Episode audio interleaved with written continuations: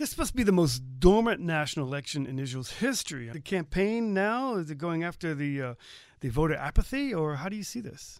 Well, a couple of things. First, I don't know if it's uh, the most dormant because we have to remember that it looks like there's a relative tie between the pro and anti Netanyahu camps. Hmm.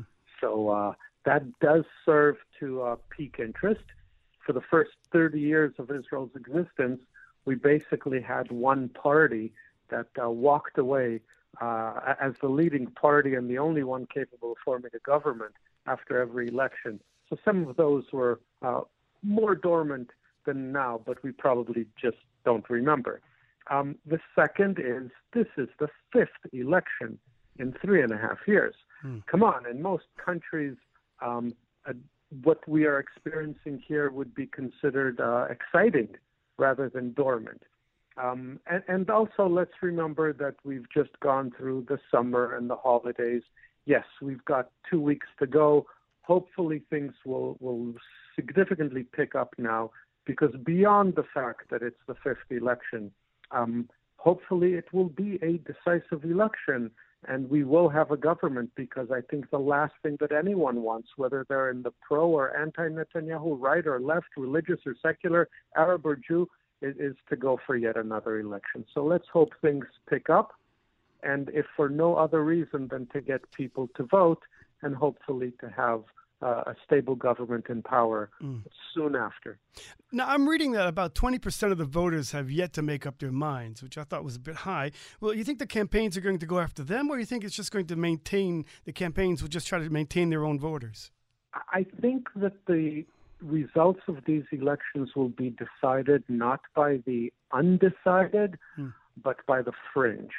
In other words, unlike a two party campaign where the undecided are in the center and the way they go is the way the election goes, um, in an extreme multi party situation that we have here in Israel, the undecided are spread out across the entire political spectrum. They're undecided between Likud and the religious Zionists. They're undecided between um, the state or, or centrist camp, whatever their name is in English, um, and Yesh Atid. They're undecided between Meretz and labor and, and so forth. In other words, it's very hard for a party to go after the undecided vote. They have to go after the undecided that are very close to it and not move too far because then they'll start losing votes in the other end. Now, why do I think that the most important element is not the undecided, not the centrist moderate uh-huh. voters, but the fringes? Is because of this tie that we seem to have in the polls. And this tie will easily be broken if one, two, or three of the smaller parties on the fringes do not pass the minimal threshold, in which case that camp loses anywhere between two to three seats, and therefore the other camp has a better chance of winning. For example, uh, the Jewish home on one end, hmm. if it gets in and gets four seats, that is a, a major bonus to the hawkish camp but who knows, will Shaked support Netanyahu with the history that the two of them have had? On the other end, we have three Arab parties running. And in all honesty, all three of them are on the verge of elimination if turnout in the Arab community will be as low as people believe it will be. Again, if one of them doesn't make it, we could have a 60 60 split. But if two out of the three don't make it, then Netanyahu will have the majority that he needs. So these are fringe voters on the extreme ends, further to the right of Likud, further to the left of Labor, who may decide the elections simply based on their desire to turn out or not. Well, you mentioned turnout, and analysts are saying that the higher the turnout, the more votes will be needed per seat. Therefore, that would make it more difficult for the smaller parties to get in. Well, uh, the, the answer here is yes and no um, a higher turnout, indeed, as you said, increases how many votes you need in order to pass the three and a quarter percent threshold. But the question is, where will the higher turnout come from? Hmm. And when you see that in the Arab community, they're talking about turnout that is scratching 40%, whereas in the Jewish community, it's at around 70%. You realize that if there will be an increase in voter turnout, the likelihood is that there will be a much sharper increase among Israeli Arabs, mm. which will make it easier for their parties to reach the threshold. In other words, we don't have an equal distribution of the intention to vote so that increasing that across the board makes the threshold higher for everyone. Um, on, on the Israeli Arab side, 20% of the population are Israeli Arabs. In other words, these parties should be getting around 20 seats. Right now in the polls, they're below 10. Hmm. So, yes, higher turnout will create a higher hurdle, but it will probably, ironically, lower the hurdle in the Arab community. You talk about the fringe parties. I want to ask you about the impact of the far right Itamar Ben Gvir, who belongs to the Otzma Yehudit party. Who is he drawing votes from, and, and could his success actually push a coalition to the center? Oh, again, this is a double edged sword. On the one hand, he seems to be getting voters that are not simply inside the traditional national religious community. Let's remember not too far back, um, we had a party headed by Shaked and Bennett who were everywhere from not passing the threshold to getting somewhere in the vicinity of a dozen seats. Hmm. In other words, there is a, a chunk of voters there. But Itamar is getting votes from two other communities. First of all, he is making inroads into the Likud and into even some of the ultra religious voter base. And second, um, he seems to be the quote unquote protest vote of these elections. In every election, there's one party that is perceived as the I, I have a civic community, a civic um, responsibility to vote, but I really don't like any of the parties. Mm-hmm. And, and he seems to be getting that. Now, why is there a flip side to this? If he gets, he and, and Smotrich gets right. somewhere in the vicinity of a dozen seats, and Benny Gantz also gets a dozen seats, you could get a dynamic where Gantz says, I'm willing to join in exchange for keeping them out. In other words, I'm going to um, shift the coalition more towards the center and save Israel from the fanatics. Yes. If he gets more, if he goes up to 14, 15 seats, it becomes A, mathematically difficult uh, for Netanyahu to ditch him and, and take Gantz instead. And B, he will be alienating a large part of the voter base that he needs.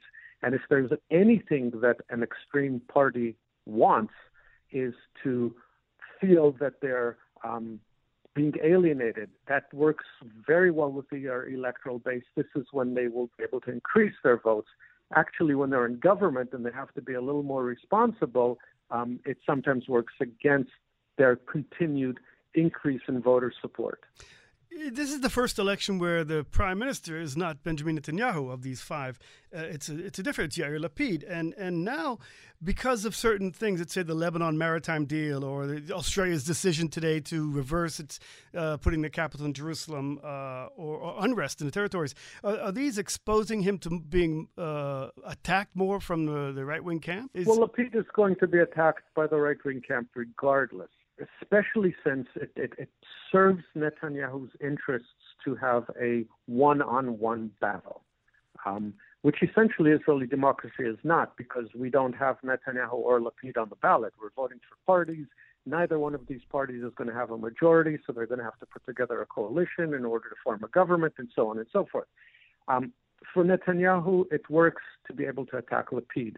I think this was Gantz's major hope tactics in bringing uh, Eisenkot in, what he wanted to do was turn this into a three person head where he would be um, on par with a large third party to Lapid and Netanyahu. He still uh, is advocating that position by saying only he can form a government, but nobody truly believes that this is a three person race. So um, the fact that Lapid is prime minister right now, yes, it opens him up to criticism but it also gives him a platform mm. that nobody had seen him in before. And as you said, this is the first election in a long, long time that Netanyahu isn't prime minister, which is also something very different for the voters who many of them have grown up with only one alternative as prime minister. Well, let me ask you, as, a, as an analyst, uh, looking at the situation, uh, we haven't had this for years, but could a national coalition, centrist government, uh, be formed here, a coalition with Yesh Atid and Likud, or is, or is that possible? Well, that, that takes us back to the last few elections where that sort of result was clearly possible. Um, back to the first round in early 2019. Right. The reason that none of it happened is that we don't have our regular split between the right and the left, the hawks and the doves, the um, uh, ultra Orthodox and the Arabs, and so forth. What we have is a pro and anti Netanyahu split. Hmm. And that split really only attacks the hawkish camp. In other words, everyone in the center, everyone in the left is against, and, and so forth. So the fact that the hawkish camp clearly is the largest camp, and together with the ultra Orthodox, clearly have a majority. The fact that some of them will not sit with Netanyahu has split this camp, has forced us to go to one election after another, and is more than likely the reason that we won't be able to form a centrist government with the Likud. If the Likud party was willing to make a very brutal decision of we would rather be in power than be led by Netanyahu, they could have already been in power back in 2019, and we could now be looking at the fourth year almost of a Likud led government. Hmm. Well, finally, let me ask you one more question. We, are two weeks before the elections, and uh, you, we talked about Otzma Yehudi and, and a protest vote. Uh, do you see any other surprises, perhaps? Uh, another fringe party coming up along, the Pirates, for example? Well, um, if you look back at Israeli elections, there's always a surprise. Um, it, it's not the Pirates, but uh, we have seen surprises. For example, the Pensioners Party right. that ended up with eight seats. In the last elections, it was Gantz's party that ended up with eight seats when he was at half of that for most of the polls. Um, I cannot tell you what the surprise will be. If I could, it wouldn't be a surprise. Um, but definitely, with every election, we've seen a chunk of Israeli voters who make last minute decisions, and that is the definition of a surprise.